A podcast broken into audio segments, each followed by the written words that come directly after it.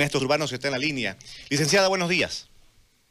Buenos días, estimado Jorge, un gusto saludarlo y estamos aquí para poder este, expresar también nuestra posición como maestros urbanos de Santa Cruz. A propósito, le pregunto, primero, ¿cómo reciben esta, eh, esta, esta situación de que se anuló la clausura del año escolar? ¿Cómo reciben esa situación?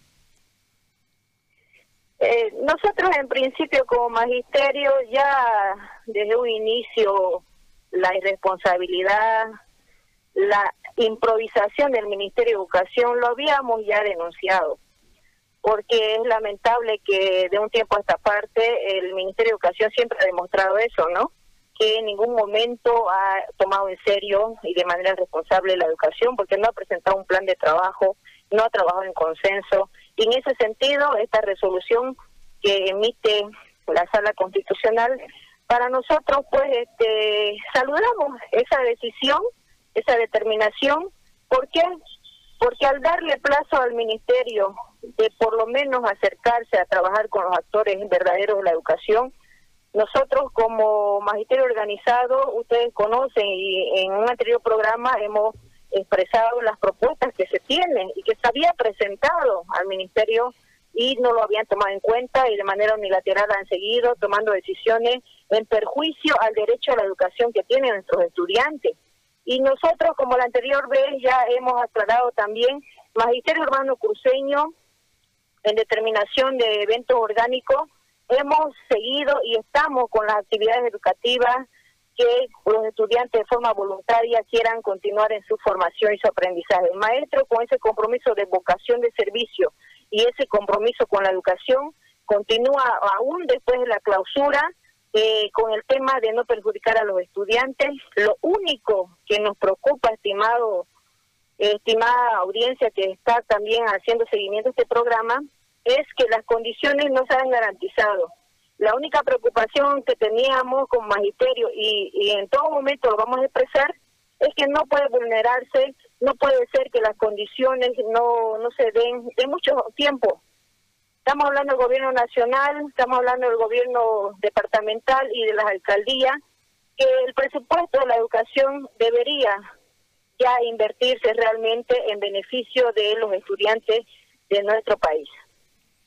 Sobre este punto y tomando en cuenta, eh, licenciada, de que hay un plazo de 10 días que ha dado esta, eh, esta sala constitucional al Ministerio para presentar un proyecto, se entiende que lo tendrían que llamar.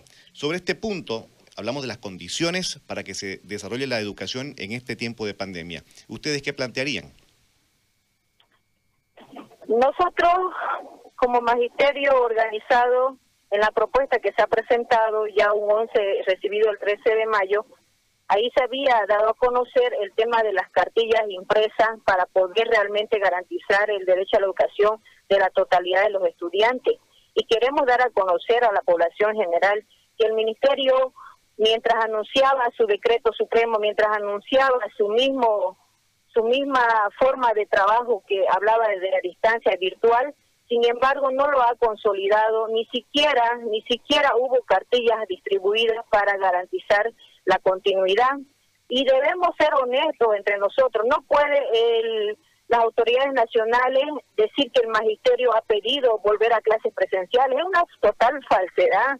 Estimados eh, oyentes que están aquí en el programa, también dan a conocer el magisterio, en ningún momento pidió retornar a clases presenciales porque tenemos que ser responsables, que la salud y la vida es primero de nuestros estudiantes y de nuestros colegas maestros y maestras. En ese sentido, las propuestas de continuar a distancia y continuar a virtual, adelante, porque el magisterio en ningún momento se opone a continuar las actividades educativas. Es más, por eso le vuelvo a reiterar, en la medida de las posibilidades, los colegas aquí en Santa Cruz están dando continuidad a las actividades educativas aunque lo que preocupa es que eh, los estudiantes no un 100% han estado en conexión por su situación de Internet o situación de herramientas tecnológicas que no disponen. Ustedes en fecha 13 de mayo han presentado al eh, ministro de Educación eh, una propuesta de contingencia educativa que no fue tomada en cuenta y pese a esta presentación, la tengo en mis manos aquí, eh, pese a esta presentación, eh, avanzó nomás esto, primero lo de la, lo de la eh, calificación que indicaba que no iban a haber aplazos y después con la clausura del, del año escolar. ¿Ustedes retomarían sobre la base de este documento o eh, tendrían que modificar según, la, según lo que ya ha avanzado tanto el, el, el tiempo? ¿Qué es lo que harían? En todo momento, el magisterio organizado estamos dispuestos a entablar una mesa de diálogo nuevamente, aunque el último, la última reunión somos testigos que el mismo ministro Víctor Hugo Cárdenas ha hecho abandono, faltando el respeto a los actores y el intermediario que estaba ahí, la Iglesia Católica. En ese sentido, una vez más en un evento nacional, un ampliado de la Confederación de Maestros Urbanos, hemos expresado nuestra predisposición a dialogar en bien de lograr un plan educativo de emergencia que sea en consenso de los actores. Estamos hablando padres de familia, maestros, estudiantes y obviamente el Ministerio de Educación. Esa responsabilidad que tenemos con la educación no puede deslindarse el Ministerio, no debe deslindarse el mismo Estado.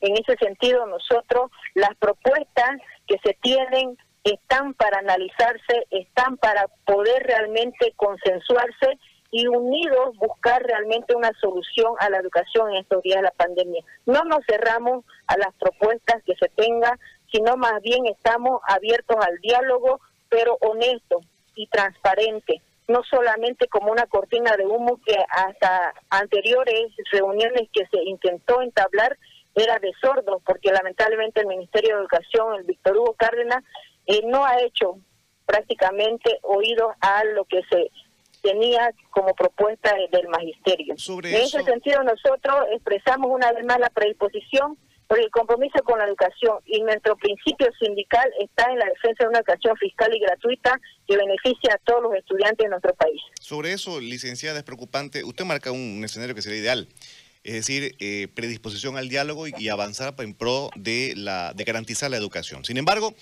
eh, hay una especie de desplante, pues, digámoslo así, porque no se tomó en cuenta este documento que ustedes hicieron llegar en fecha 13 de mayo al Ministerio.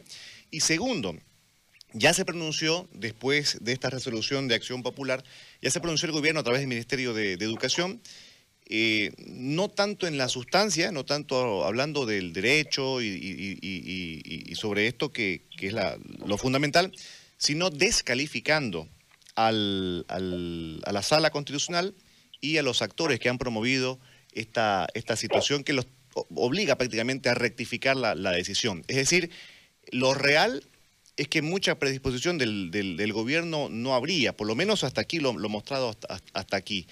Eh, en ese caso, ¿cómo se podría viabilizar el elaborar un programa de educación? Sí, nosotros, eh, como usted lo expresa, el tema de la propuesta está ahí vigente para poder mejorarse, porque sabemos que en estos días de pandemia es necesario adecuar las condiciones que realmente sean factibles y que puedan alcanzar al, al 100% de estudiantes, que esa es la preocupación que tenemos todos. Y en el tema de la resolución judicial y la postura del Ministerio de Educación con ese comunicado que emitió anoche, eh, realmente lamentamos que una vez más, en vez de buscar un acercamiento con los actores educativos, más bien busque justificar lo injustificable, porque bien sabemos que la constitución política del Estado garantiza el derecho a la educación y en su artículo 77 habla de la responsabilidad financiera que tiene el Estado. En ese sentido, nosotros vamos a ser respetuosos lo que vaya a acontecer, sin embargo, pedimos a las autoridades nacionales por favor, tomemos en serio y de manera responsable el tema de la educación, porque hasta el momento lo único que se ha generado es confusión y más polémicas en vez de solución. Necesitamos soluciones que beneficien a la educación de nuestro país. Licenciada Brañez, es usted muy amable. Será hasta la próxima. Muchas gracias y estamos para seguir informando. Hasta luego. Ahí está. Difícil, sin embargo, con el desgaste ¿no? de las